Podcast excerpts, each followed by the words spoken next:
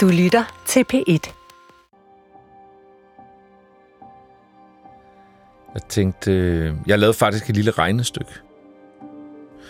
Og jeg fandt ud af, hvad er min livs consumption? Hvor meget kan man drikke, hvis man må drikke de her 21 øl, fra man er 15 til man er 85? Så regnede jeg så ud, at hvis jeg så drak 30 om ugen, som måske var mit gennemsnit, jamen så, ville, så var min livskonsumtion, den var stoppet som 57 år. Og det var der, min far blev ædru. Så der, der var igen sådan et billede af, du er fucking på vej det forkerte sted hen. Og jeg vil ikke leve øh, lige så illusionsløst, som han gjorde. Jeg hedder Jakob og jeg er alkoholiker. Det vil sige, at jeg lider af sygdom alkoholisme. Jeg har været ædru i snart 20 år. Jeg blev ædru som 29-årig, dag 48. Jeg tror, jeg startede med at drikke, da jeg var sådan 13-14 år, ligesom alle andre, til nogle forskellige småfester. Og sådan først rigtig tog fart med alkohol, da jeg blev en 20, flyttede til Tyskland og, og, og blev en del af en, af en stærk kultur med, at der skulle drikkes rigtig meget. Jeg har mistet kontrollen over, hvordan jeg reagerer. Det regner i dag, lad mig drikke. Det er solskin i dag, lad mig drikke. Det, det, jeg har fået et nyt job, fedt mand, det skal vi ud og fejre. Ikke? Jeg er blevet fyret, pis mand, det skal vi ud og fejre. Ikke? Altså, der, der er ikke nogen unds, undskyldninger. Det er bare, øhm, du, du ved godt, hvad der sker, når du drikker, ikke? fordi så mister du kontrollen, når du drikker. Ikke? Og det er jo sådan set det, der gør til os til alkoholikere.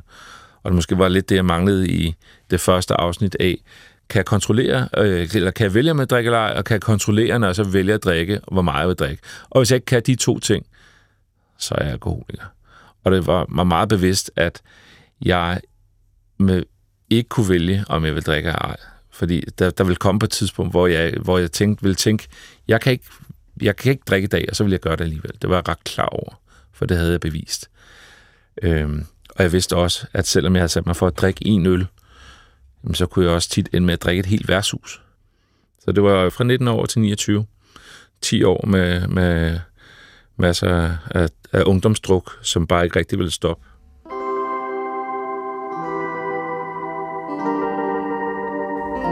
Jeg hedder Maggie, og jeg er sponsor. Det vil sige, at jeg rådgiver andre alkoholikere. Dem kalder vi sponsis. De skal igennem 12 trin, en livslang opgave, for at blive helbredt for deres misbrug. AA-programmet og de 12 trin er bygget på villighed. Der er ikke noget, man skal. Relationen er ligeværdig, men i den her situation er det mig, der hjælper.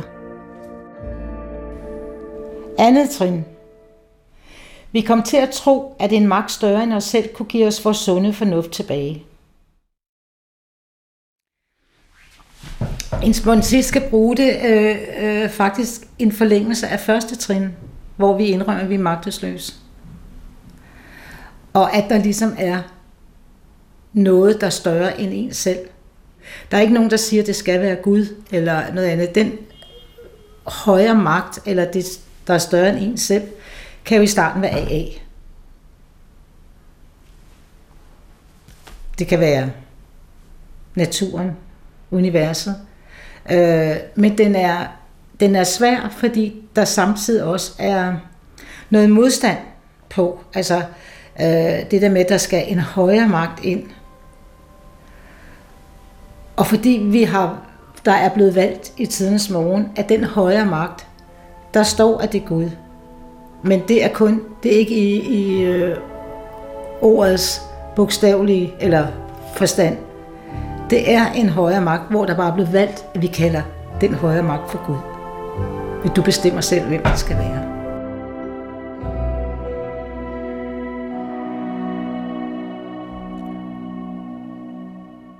Da jeg så står det der andet trin, så føler jeg, at fordi jeg er startet lidt på det, at det ikke er et større problem. Øh, men jeg genkender, fordi jeg hørte det dengang, og hørte det der, da jeg står i andet trin hos nogen, men også til stadighed hørte jeg hos alle nye, jeg genkender den der modstand mod det. Så jeg står der øh, og tænker, at jeg må søge, søge noget. Så, så for mig handler det meget om, sammen med min sponsor, og snakke. Jeg snakkede, vi snakkede om, hvad, hvad er det der højere magt? Det, jeg kommer frem til, det er, at øh, det er ikke så vigtigt for mig at forstå til bunds. Hvis det er større end mig, så, så kan jeg ikke forstå det. Øh, mit første trin, det er meget snak-snak med min sponsor om nogle episoder som omkring alkohol, for ligesom at etablere sygdomsbegrebet. Er syg? Kan kan jeg styre det? Kan jeg vælge? Kan jeg ikke vælge? Kan jeg kontrollere? Kan jeg ikke kontrollere? Og i den forbindelse allerede, der snakker min sponsor meget om, hvor meget styrer du selv? Jeg styrer så meget selv, ikke? Så gør, gør du det, siger han så. Ja, jeg styrer dig, hvad for et arbejde jeg vil have, hvad for en kæreste jeg vil have, hvor jeg vil bo henne. Gør du det, siger han så. Nå, det er da ret interessant. Vil du gerne bo der, hvor du bor, eller er det tilfældigt, det er sket? Åh oh ja, men det var, lidt, øh, det var bare den eneste ledige lejlighed, den der kontakt, jeg havde lige havde, så... Men det lå på Østerbro, det er jo et fedt sted. Nå jo, men det var ikke dig selv, der valgte det lige var der. Nå nej, det var det heller ikke. Og hvad med, er du forelsket i nogen? Øh, øh, øh, kontrollerer du, om hun vil være forelsket i dig? Nå nej, det gør jeg heller ikke. Og jeg var også blevet fyret for et job, ikke? Øh, øh, og jeg, det var, man styrer heller ikke lige selv, hvad for et job man helt selv gerne vil have, ikke? Hvor meget kontrol har jeg? Ah, men så kan man da i hvert fald selv bestemme, om man vil leve eller dø, kan jeg huske, jeg sagde. Kan man det, sagde han så, ikke? Og så kom han med nogle eksempler på folk, han kendte, som havde gerne ville dø, men de var ikke døde, og folk, der gerne ville leve, som var døde, og Nå, det styrer man så heller ikke selv. Og det gik i hvert fald op for mig, at, at min kraft den var ret begrænset, også på andre ting i mit liv. Ikke? ikke bare på mit følelsesliv, men også på andre ting. Den rejse, der har været i det, og den rejse, der, der skete måske især det første år, omkring det her andet trin, det var nogle gange, så var det sådan, nå, det er sådan, det hænger sammen. Og så var det ligesom at tage en brik i puslespil og lægge det ned, bare for at opleve, at, at at puslespil pludselig bare blev endnu større. Øh, og i starten var det faktisk lidt frustrerende, fordi så var det sådan lidt, jamen bliver jeg aldrig færdig? Altså, der må jeg blive færdig med det her. Første gang, jeg stiftede bekendtskab med andet trin, det var, det var mærkeligt. Det var, det var et erkendelsesområde, jeg aldrig havde været inde på før. Jeg følte faktisk en enkelt gang, at jeg kiggede på livet ud igennem sådan nogle øh, patienter, og så lige pludselig så var det bare som om, at der var en, der lige hæv i snoren, og så rør alle patienterne op, og så var sådan, sådan ser verden ud. Okay, det er faktisk slet ikke rart. Puh, hvor det blinder. Åh oh, nej, det er faktisk også lidt rart. Det. Og det at se, se sig selv på en anden måde, også med hensyn til alle de ting, man har gjort af dumme ting, som, man har, som jeg har prøvet og at skjule for mig selv, først og fremmest, og for andre. Det var jo ikke rart, men det var faktisk også meget rart, fordi så skulle jeg pludselig begynde at gøre noget ved det.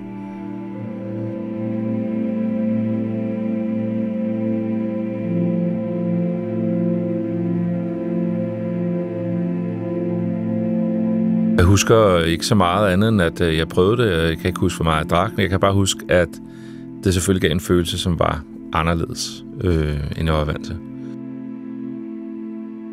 Der er mange, der snakker om, at det klikker der. Det gjorde det ikke for mig. Øhm, men, øh, og jeg kunne sådan set ikke lide smagen. Mm, men det er meget sjovt, fordi jeg husker aften, som alligevel at gå rundt med noget i hånden hele tiden. Og det har været min... Det har jeg altid gjort. Jeg har ikke drukket vildt hurtigt, og jeg har heller ikke drukket må, måske øh, vildt meget men jeg har hele tiden haft noget i hånden. Og især da jeg der, der i min senere i min karriere, så var der altid noget i hånden. Altså hele tiden. Min øh, far, han var alkoholiker. Og det er tydeligt, at der har været en lang række alkoholikere i, øh, i øh, linjen øh, over ham. Så da han, øh, da han ryger i behandling, øh, så møder jeg en behandler der, som siger, at der også er 12-trinsfællesskaber for børn, der vokser op i øh, alkoholiske familier, eller voksne børn. Jeg var 27 på det tidspunkt, så det er to år før jeg blev ædru. Og der har jeg selvfølgelig kæmpet enormt meget med at forstå, hvorfor drikker min far. Jeg vidste ikke overhovedet, hvad det ville sige at være alkoholiker. Jeg troede, det var der manden, der sad på bænken. Og så kan jeg se, at min far han øh, var jo så også alkoholiker, men han drak hver dag. Øhm, og det gjorde jeg ikke. Øhm, men så, så fandt jeg det her fællesskab, øh, 12, det er også et 12 fællesskab, der hedder ACA, Adult Children of Alcoholics. Og der startede jeg med at gå, og følte, at jeg var landet på, at jeg lige pludselig var der bare sindssygt mange brækker, der faldt på plads. Altså, jeg begyndte at gå til møder der, og begyndte at tage de trin, der var der, og gik i byen og festede, som jeg plejede, og vågnede op med tømmermænd, og, og skulle overmøde den her tringruppe, som man brugte der. Øhm, og var bagstiv, og det var, det var noget mærkeligt noget. Altså, det var, og stoppede selvfølgelig også, fordi jeg fik det jo ikke specielt meget bedre. Der var bare en masse ting, der faldt på plads. Altså et eller andet sted om min opvækst. Der var det jo fint at have en øh, far, som var lidt foran, Og jeg kunne se, at han havde det godt. Jeg kunne se, at han lige pludselig kunne nogle ting, som han ikke kunne før. Ja, han, han, der var bare en anden mand lige pludselig. Og, øh, og, øh, og så fik jeg bare sådan nogle billeder af, at jeg ville ende der, hvor han endte. Jeg sad simpelthen på den forkerte bus. Jeg var, jeg blev nødt til at skifte. Øh, og så gik jeg, øh, jeg boede faktisk lige ved siden af et sted i København, hvor der var møder hele tiden. Så jeg endte dernede øh, på min 29-års fødselsdag i en kæmpe koge, øh, eller en brænder, hvad skal man nok kalde det, øh, meget fuld, og, øh, og sad til mit første møde, og jeg kan ikke huske, hvad der blev sagt, jeg kan bare huske, at øh, jeg blev vel modtaget, at øh, de sagde, kom igen, og, øh, og det gjorde jeg så, og så har jeg været der lige siden. Så jeg kom fra gaden, som man siger. Jeg var ikke i behandling. Jeg gik direkte derned og blev ædru og begyndte at gå til en masse møder. Så det var min intro til AA.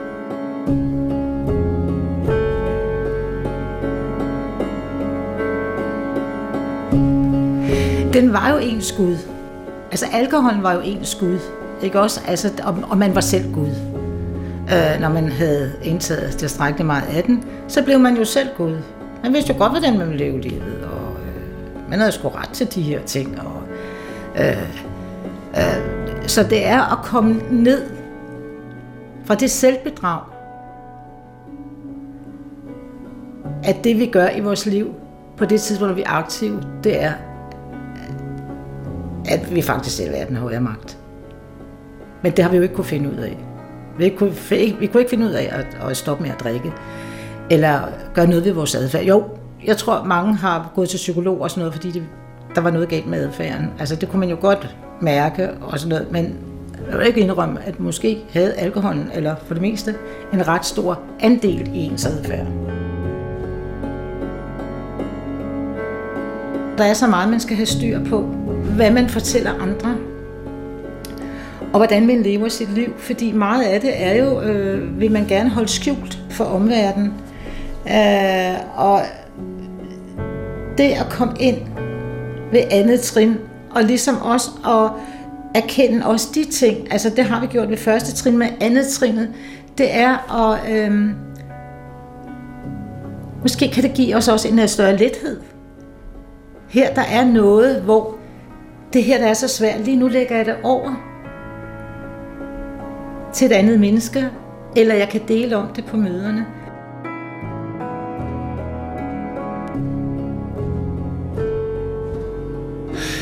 Det, der sker, det er, at, øh, at jeg er 29 år gammel, og når man er 29 i Danmark, øh, så er man færdig. De fleste færdige med deres akademiske uddannelse. Ikke alle, men, men mange er.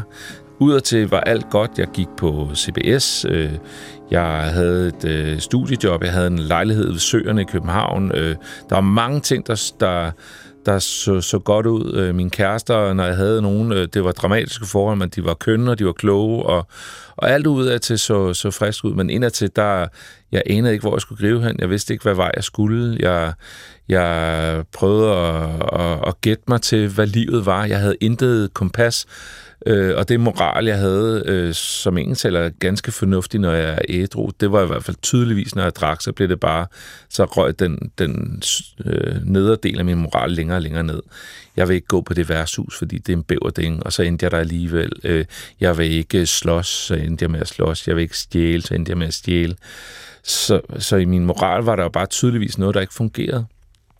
Jeg, jeg, jeg havde et ønske og, øh, dengang, og det har alle, men jeg, jeg, vil have, jeg vil have kærlighed, og jeg vil have øh, anerkendelse, og hvad jeg siger, jo, og, og penge selvfølgelig. Ikke? Øh, og det, jeg fik, det var sex og fornedrelse og øh, gæld.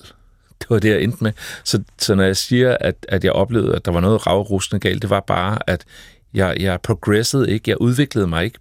Og det, det var lidt skræmmende. Altså, der, der var det sådan, hvad skal jeg så gøre? Jeg havde været forbi noget psykologrådgivning øh, på skolen, og de sagde bare, at jeg lød bare ligesom alle andre. Der var ikke sådan noget særligt galt. Jeg skulle bare tage det med ro. Og, altså, de havde bare pisse travlt med alt muligt. På daværende tidspunkt troede jeg ikke på, at jeg kunne få hjælp af andre. Jeg havde prøvet øh, nogle kæresteforhold, de kunne ikke løfte mig. Jeg havde prøvet øh, psykolog. Det hjalp ikke rigtigt. Øh, min læge sagde bare, at øh, det bare var, jeg skulle bare begynde at motionere lidt, øh, så ville jeg få lidt mere energi. Øh, jeg havde været i det der SA, det synes jeg ikke lige var der, fordi der drak jeg, der drak jeg også stadig, jeg følte ikke rigtig, jeg hørte ordentligt ind. Der var bare ikke nogen retning. Så jeg havde, jeg havde ikke sådan en fornemmelse af, at jeg var alkoholiker. Jeg havde bare en fornemmelse af, at der er noget rivrask, ruskende galt. Altså, der er bare noget, der ikke fungerer, og jeg, jeg, jeg der, altså, men alkoholiker er stadig for mig dem, der drikker hver dag. Det gjorde jeg jo ikke. Jeg drak jeg drak ikke hver dag. Altså, jeg drak øh, meget i weekenderne, og det straks er længere og længere ud på ugen, men søndag, der lå jeg jo helt brak, og mandag var jeg stadig øh, lidt hangover, og tirsdag var måske min eneste normale dag, og onsdag aften fik man den første øl, torsdag lidt flere, fredag lidt flere, tor, øh, lørdag, øh, altså, så, så på den måde, så, så, så, så det var det store, det var, det var den store tvivl. Og jeg er det, der man vil kalde for high bottom drunk, altså når man snakker om bund i AA, så min bund, den, den kunne have fortsat langt længere ned. Men jeg havde, jeg havde jo det her skib, der var sejlet lidt foran i min far, øh, som gjorde, at jeg bare tænkte, der skal jeg ikke ende.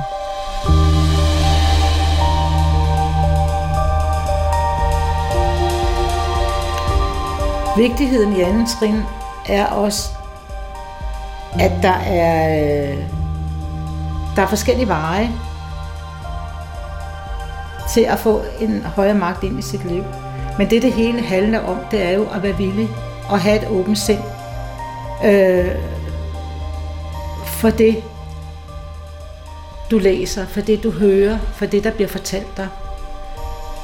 Men vi har hver især et ansvar for at komme derhen, og det er villigheden. Villigheden til at øh, se det her og, og, og have et åbent hjerte. Mange har jo øh, mistet deres tro. Nogle kommer ind i fællesskab, som har en tro. Øh, og nogle skal ind og revidere deres tro. Og det er jo noget, øh, der handler om ens eget arbejde. Fordi for mange er det jo også meget privat. Det med at, at tro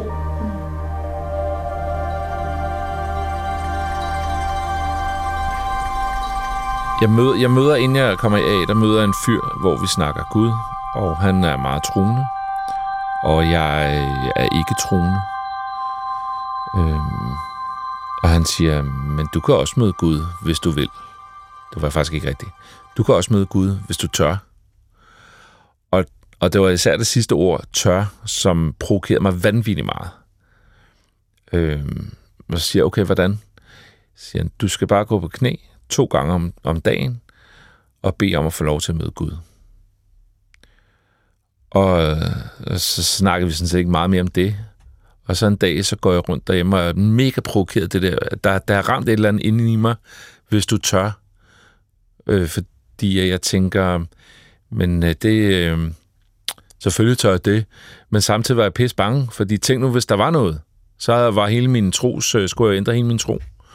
Så det, jeg gør, det er, at jeg går på knæ, og så, så øh, øh, i min lejlighed, og så siger jeg, Gud, hvis du er derude, så vil jeg gerne lære dig bedre at kende. I øvrigt synes jeg, det, er, det er noget lort. Amen. Og så, så rejser jeg, og den følelse, jeg fik, det var ligesom en gryde, der lige øh, inden den begynder at koge, øh, eller øh, der, der kom ligesom en lille første boble.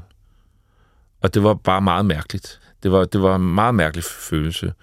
Og så var jeg blevet udfordret til at gøre det igen jo, ikke? Fordi jeg skulle gøre det to gange om dagen, og det, det gjorde jeg så et stykke tid. Jeg kan ikke huske, hvor lang tid det var, men det, det gør jeg et stykke tid. Og jeg oplever at se øh, nogle ting, som kan være milliardting. Altså det kan, det, det kan sagtens beskrives andet end åndeligt, men jeg oplever bare øh, at se verden på en lidt anden måde lige pludselig. Det, der, jeg kommer til AA og, og bliver foreslået at begynde at bede om en ædru dag så falder det mig svært, men stadigvæk, så hvad er mit alternativ? Så, så men, men det er selvfølgelig meget nemt at snakke om, men, men det var jo selvfølgelig meget svært, øh, fordi jeg tænker som, hvad er Gud? Altså, hvad er Gud? Øh, og, øh, og, og jeg har en stor oplevelse i, og jeg kan ikke huske, hvornår det sker i min, i min AA-rejse, men jeg har sådan en stor oplevelse, hvor at jeg længe beder Gud om at komme ind i mit hjerte.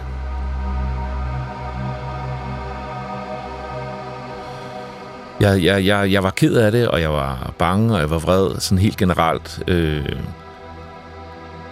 og jeg følte, og det var også derfor, jeg havde sådan nogle meget dramatiske forhold, fordi jeg ledte efter nogle kvinder, der kunne redde mig, og jeg ledte virkelig efter nogen, der kunne tage hånden igennem brystbenet og holde mit hjerte og sige, nej, hvor er du ked af det. Og, og, og, nu var jeg kommet til den erkendelse, at ingen menneskemagt kunne hjælpe mig. Det havde jeg ligesom prøvet. Så nu måtte jeg jo finde noget større. Så Gud kom ind i mit hjerte. Og, og lige pludselig er der en dag, hvor det går op for mig, at der er Gud allerede. Gud er alle steder. Øh,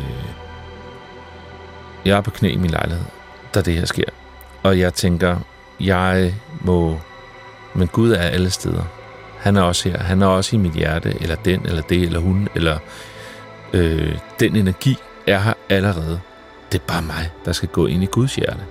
Det er mig, der skal vende mig mod Gud. Og, og det var en kæmpe vending for mig. Altså, der, der er bare en kraft, der er energi et eller andet sted, som bare venter på, at jeg er klar på at åbne mig op for den. Det er sådan, jeg ser det. Og jeg kan jo forstå, når jeg snakker med andre folk, at vi har milliarder opfattelser af, hvad det er. Men grundlæggende for mig, når jeg hører de andre, så er det faktisk det samme. Selvom nogen vil påstå, det er det ikke. Men det, det vil jeg mene, det er. Og Gud er en kraft. Det er ikke en magt, som det desværre er blevet oversat til på dansk, øh, en højere magt, men når der står greater power på engelsk, og for mig så er power, det er også kraft. Så det er en større kraft. Jeg kunne jo ikke selv, så jeg må søge noget større, en større kraft end min egen kraft. Og jeg havde på at løfte dem op ved menneskelig kraft, ikke? Jamen, kvinder og familie og psykologer og, og, og, og deres kræfter var bare ikke store nok til at kunne holde mig. Så derfor så måtte jeg finde noget større, og den kraft, den er der hele tiden. Den venter bare på, jeg vender mig mod den. Og det er en gave, synes jeg. Det er, der er to store gaver i AA, og det er den ene, det er, at jeg kan selv vælge min oplevelse af, hvad Gud er. Er Gud en straffende, øh, eksklusiv øh, kraft, eller det er en tilgængelig kraft med altid nærværende, altid tilgængelig, altid kærlig, altid tilgivende øh, kraft? Det er mit valg. Det er mit valg. Og det er en kæmpe gave. hvis, hvis vi tror, at Gud er en, er en eksklusiv Gud, hvor jeg skal ydmyge mig, og, og vi skal bede nogle meget lange, øh, ydmygende bønder, og hvis du vil se ned på lille mig, øh, så må, vil du så ikke være sød og holde mig ædru.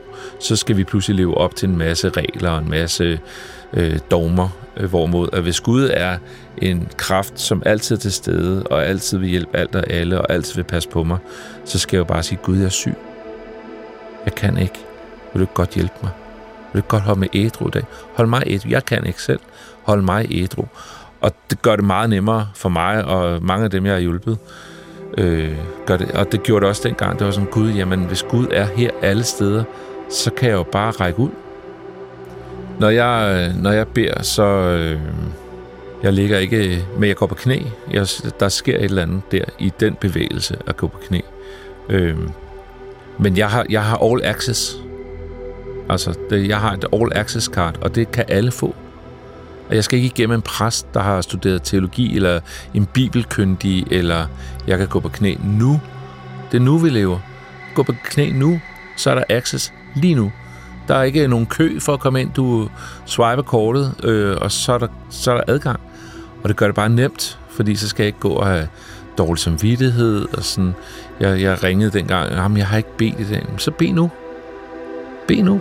Det er fint. Og der er der masser af bekymringer, der er forsvundet. Altså. Men det har bare gjort, at mine bekymringer i dag, så er det sådan, der er en mening med alting. Og jeg kan ikke altid forstå det. Og når den ene dør lukkes, så i gamle dage, så ville jeg stået hivet den der låste dør og skrevet og skrevet vrede breve om den låste dør og sådan noget. I stedet for i dag, der vender jeg mig om og tænker, så må der være noget andet. Og det er jo ikke noget, der er kommet bare sådan, men det er jo noget, jeg, det er træning, og det er bøn også i øvrigt. Og en, en tilgang til en højere magt, det er træning.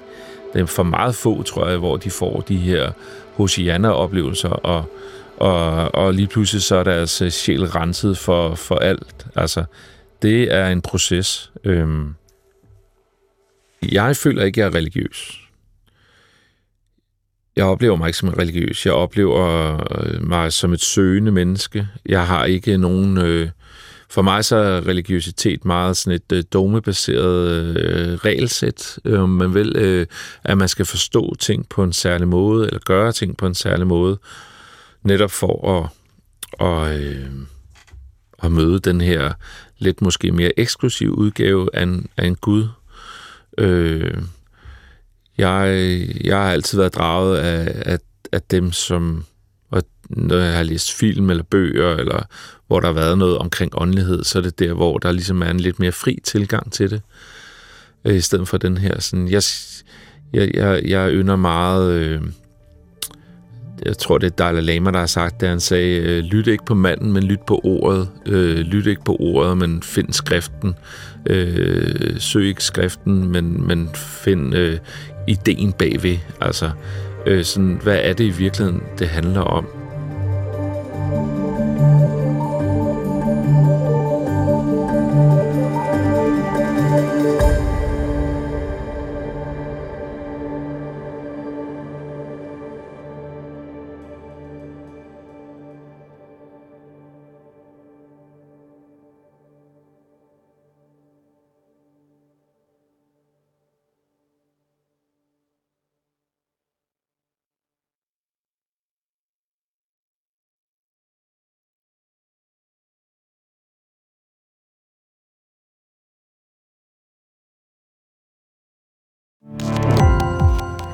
Gå på opdagelse i alle DR's podcast og radioprogrammer. I appen DR Lyd.